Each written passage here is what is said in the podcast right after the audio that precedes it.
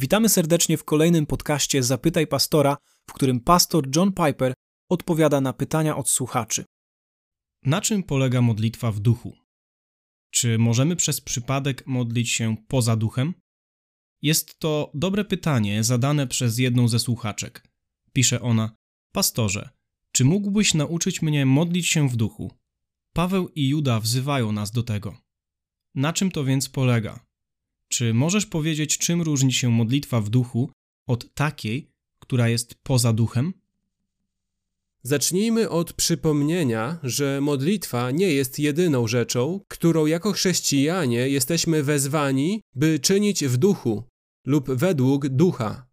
A tak w ogóle warto dodać, że greckie wyrażenie en pneumati czasami w Biblii tłumaczone jest jako według ducha, a innym razem w duchu. Nie wydaje mi się jednak, aby Pawłowi chodziło o dwa różne znaczenia. Na przykład Galacjan pięć szesnaście: według ducha postępujcie. Rzymian pięć trzynaście: sprawy ciała duchem umartwiajcie. Pierwszy Koryntian dwanaście trzy: wyznawajcie w Duchu Świętym, że Jezus jest Panem. Filipian trzy trzy: czcijcie Boga w duchu. Pierwszy Koryntian czternaście szesnaście: dziękujcie w duchu. Galacjan sześć jeden: poprawiajcie brata w duchu. Tak więc te dwa nakazy z Judy dwadzieścia, módlcie się w Duchu Świętym, i Efezjan sześć siedemnaście osiemnaście: weź miecz ducha, którym jest Słowo Boże. W każdej modlitwie i prośbie zanoście o każdym czasie modły w duchu. Te dwa nakazy, by modlić się w duchu, nie są wyjątkowe. Dotyczą całego chrześcijańskiego życia, które ma być prowadzone w duchu. Wszystko, co robimy, mamy robić w duchu lub według ducha.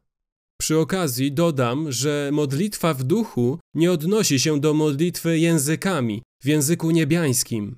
Chciałbym to tutaj zaznaczyć, ponieważ niektórzy tak myślą.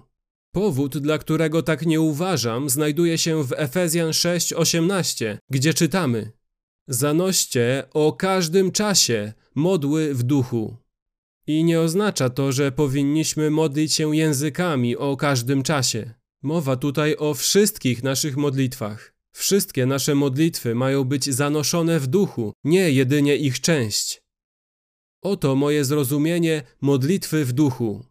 Wyrażenie to oznacza, że Duch Święty pobudza nas do modlitwy, a następnie nas w niej prowadzi. Duch nas do niej zachęca. On jest tym, który ją w nas wzbudza i prowadzi. To, o jakie rzeczy się modlimy, jest kształtowane i określane przez Ducha Świętego. Tak więc to Jego moc prowadzi nas podczas modlitwy i Jego przewodnictwo kieruje naszą modlitwą. W Rzymian osiem dwadzieścia sześć Paweł pisze: podobnie i Duch wspiera nas w niemocy naszej. Nie wiemy bowiem, o co się modlić, jak należy, ale sam Duch wstawia się za nami w niewysłowionych westchnieniach. Rozumiem, że oznacza to, iż w niektórych sytuacjach nasze ciężary są tak ciężkie, że brakuje nam słów, właściwych słów, lecz mimo to wzdychamy do Boga. Nasze westchnienia kierowane są do Boga, a westchnienie wypływające z serca napełnionego duchem jest westchnieniem samego ducha, którego Bóg doskonale rozumie. W ten sposób duch wspiera nas w modlitwie. I wydaje mi się, że na podstawie tego wersetu możemy wysnuć ogólny wniosek, że duch czyni to regularnie. Nie tylko wtedy, gdy brakuje nam słów. On jest naszą wielką pomocą w czasie modlitwy. Gdy się modlimy, to On nas pobudza, uzdalnia i wzmacnia. Na myśl przychodzi mi również Rzymian osiem piętnaście szesnaście, gdzie Paweł mówi: wszak nie wzięliście ducha niewoli, by znowu ulegać bojaźni. Wzięliście ducha synostwa, w którym wołamy, czyli modlimy się. Abba, Ojcze. Ten to duch świadczy wespół z duchem naszym, że dziećmi Bożymi jesteśmy. Innymi słowy, Duch działa w naszych sercach, by pobudzić nas do wołania, do szczerej modlitwy: Ojcze, Ojcze! W ten sposób słowa, które wypowiadamy z wiarą w to, że Bóg jest naszym Ojcem, są wynikiem działania Ducha. Uwielbiam ten tekst. Moje wołanie do Boga jako do mojego Ojca jest działaniem Ducha. Nie zwracałbym się do Boga jak do Ojca, jako zależne i bezsilne dziecko, gdyby nie działał w moim życiu Duch. To coś pięknego. Na tym właśnie polega świadczenie Ducha Świętego. I do tego dodałbym pobudzanie, uzdalnianie, podtrzymywanie i wzmacnianie. Wszystkie te słowa odnoszące się do naszej modlitwy pomagają nam modlić się tak, jak powinniśmy. Jakuba cztery, trzy mówi: Prosicie, a nie otrzymujecie, dlatego że źle prosicie, mając złe motywacje, zamyślając to zużyć na zaspokojenie swoich namiętności. To byłby przykład modlenia się poza duchem, ponieważ duch nigdy nie prowadziłby nas w modlitwie, która wypływa ze złych motywacji. On tego nie robi. On jest Duchem Świętym. Jedną z ważnych funkcji ducha podczas modlitwy jest strzeżenie nas przed modleniem się ze złymi motywacjami i o niewłaściwe rzeczy. Jezus uczył nas, aby „święć się imię Twoje” było na początku jako priorytet podczas naszych modlitw. To właśnie Duch Święty czyni nieustannie. Kształtuje nasze modlitwy, nadając im właściwe motywacje, właściwe priorytety, a także wzbudzając w nas pasję względem Bożej zwierzchności. Zatem modlitwę w duchu rozumiem tak, że to duch pobudza nas i prowadzi w modlitwie.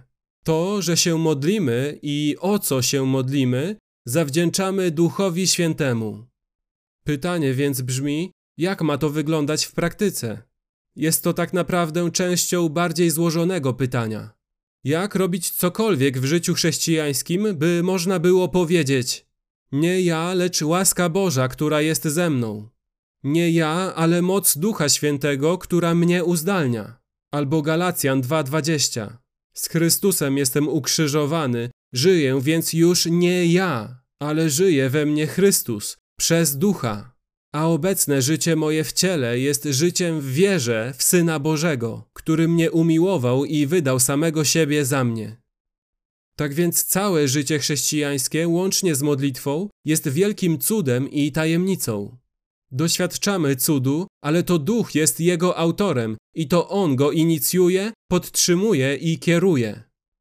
Uważam też, że werset z Galacjan dwa, dwadzieścia wyjawia nam sekret, jak to się dzieje. Z jednej strony Paweł mówi: żyję więc już nie ja, żyje we mnie Chrystus. Albo Duch we mnie żyje i prowadzi mnie. Zaraz potem mówi: a obecne życie moje w ciele jest życiem w wierze w Syna Bożego. Ja użyłbym następujących słów: żyję z wiary w działanie Ducha Świętego, dzięki dziełu Chrystusa. Więc oto mój wniosek płynący z tego tekstu. Duch Chrystusa działa w życiu Pawła poprzez jego wiarę w to, że czyni to właśnie sam Chrystus. A oto potwierdzenie tego, że zmierzamy w prawidłowym kierunku, interpretując w ten sposób Galacjan dwa, dwadzieścia. W Galacjan trzy, pięć Paweł mówi: czy ten, który daje wam ducha, pomyślmy więc o Bogu, który udziela nam ducha podczas modlitwy. Czy ten, który daje wam ducha i dokonuje wśród was cudów, czyni to na podstawie uczynków zakonu? Nie. Czy na podstawie słuchania z wiarą? Tak.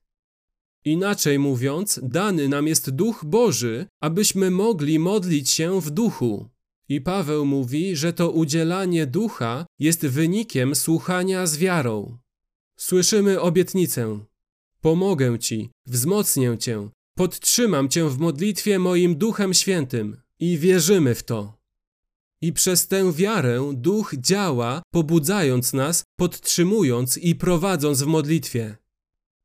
Moją odpowiedzią na pytanie, czym jest modlitwa w ciele, jest to: modlitwa bez wiary w obietnicę, że Duch Boży pobudza nas i prowadzi w modlitwie. A modlić się w duchu oznacza, że ufamy obietnicy Bożej pomocy poprzez Ducha Świętego, tak, że przez tę wiarę Duch Święty jest nam udzielany i nasze modlitwy są wznoszone i kierowane przez Ducha. Co za wspaniały dar!